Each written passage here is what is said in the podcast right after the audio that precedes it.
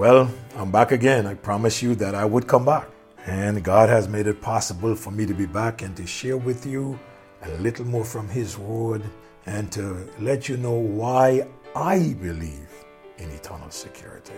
And uh, I'm not telling you this, but I'm showing you from the Word of God why I believe in eternal security.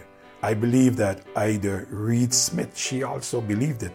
Way back from in 1865, she wrote this, these words I belong to the King, and his promise is true, that we all shall be gathered at last in his kingdom above by life's water so pure when this life with this trial is past.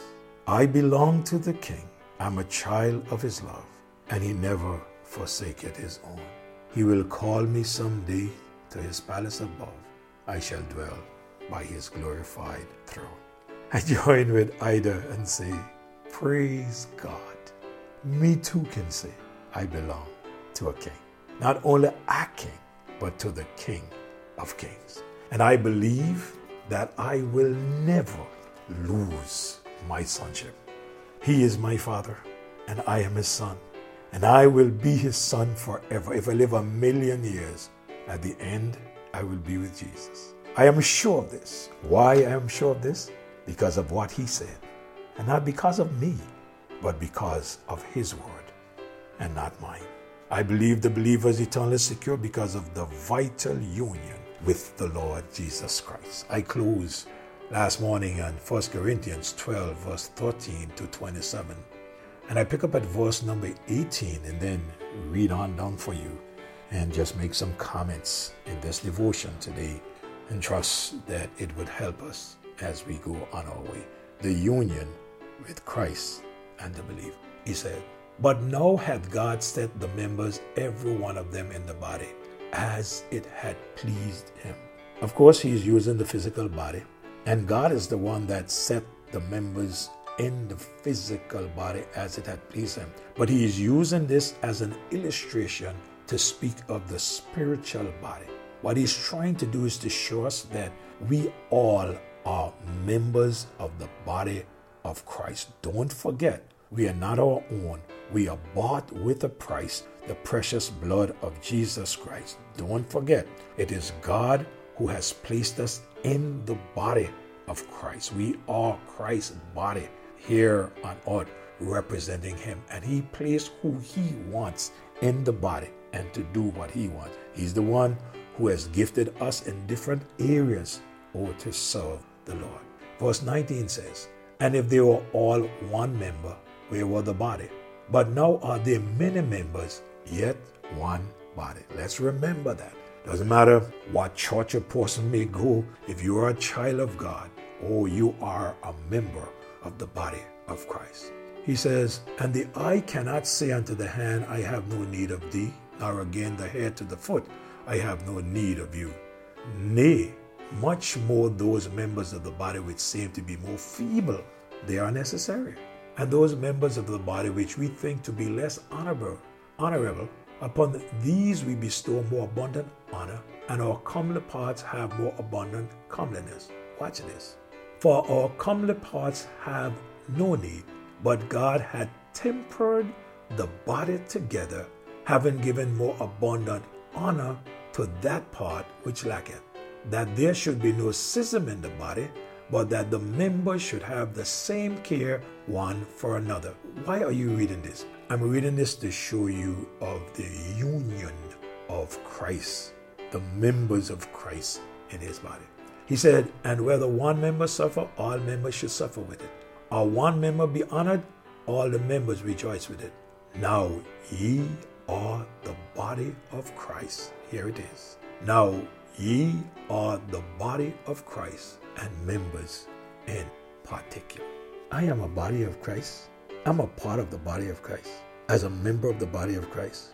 And it, is it possible that that body of Christ could be dismembered by me? in Ephesians 2, verse 6 and 7, and had raised us up together and make us sit together in heavenly places in Christ Jesus. Look at verse 7. That in the ages to come he might show the exceeding riches of his grace and his kindness towards us through Christ Jesus. The truth of the matter is, if God is not the one doing the work, we will be messed up and we will mess up. Let me be honest with you. If it takes you to make sure that you do not commit any sin in order for you to go to the kingdom of heaven, then chances are very few of us will make it into the kingdom. You see, a lot of times people look at sin as adultery and fornication and stealing and murdering. It's more than that. You know, it is sinful to doubt God's word. And if we are doubting God's word, that in itself is a sin. So if that is a sin, and one is saying that we cannot be eternally secure, and God is saying that we can be eternally secure, and we're saying it's impossible for one to be eternally secure, then if what you may think, those of you who do not believe in eternal security, then you're in trouble. Because that isn't. And doubting God or doubting the Word of God, disbelieving God's Word. What a union we have with Christ. Paul wrote to the Colossian believers in chapter 1, verse 13 and verse 14. He said, Who hath delivered us from the power of darkness? Aren't you glad today that you are delivered? Aren't you glad today that you are delivered from the power of darkness, from the shackles of sin and Satan? He said, and has translated us into the kingdom of his dear Son. Look, verse 14. In whom we have redemption through his blood, even the forgiveness of sin. I am redeemed. If you are a child of God, you are redeemed. You are redeemed not because of how righteous you live. You are redeemed through his blood.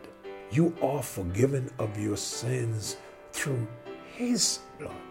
It's his blood that was shed on the cross that you and I can have forgiveness of sins. We are in Christ. He said to the Colossian believer, For we are dead, and your life is hid with Christ in God.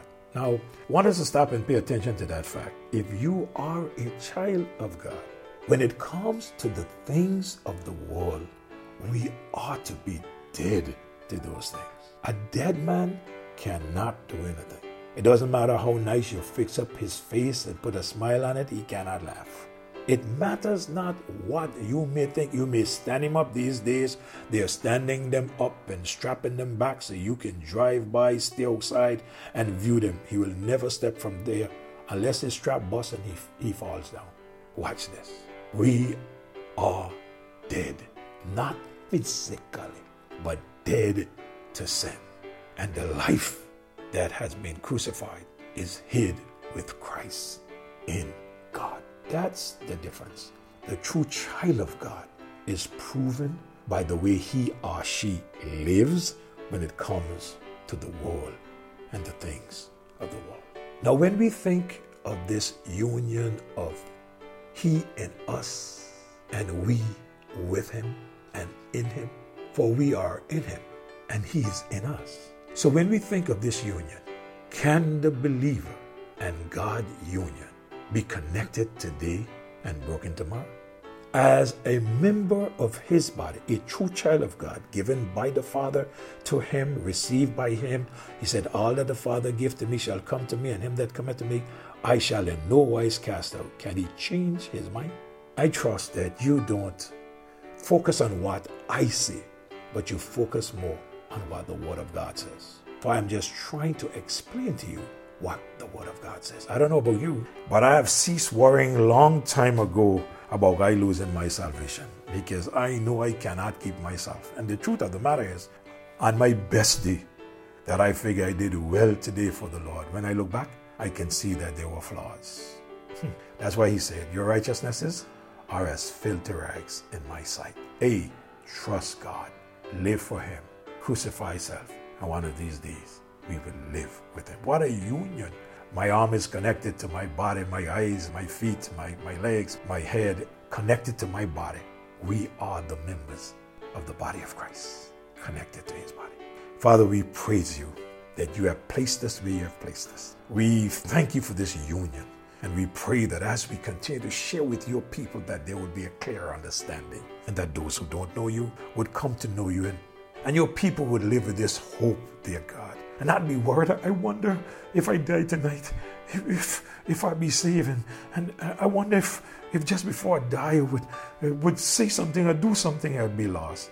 Lord, give us this peace above all of that, that you are the one who paid for all of that. And what you did satisfy the Father. Bless, guide, and direct. Give us this confidence. Bless your people. Save the lost. In Jesus' name I pray. Amen. Have a great day. It's going to be a good day in the Lord. Keep trusting.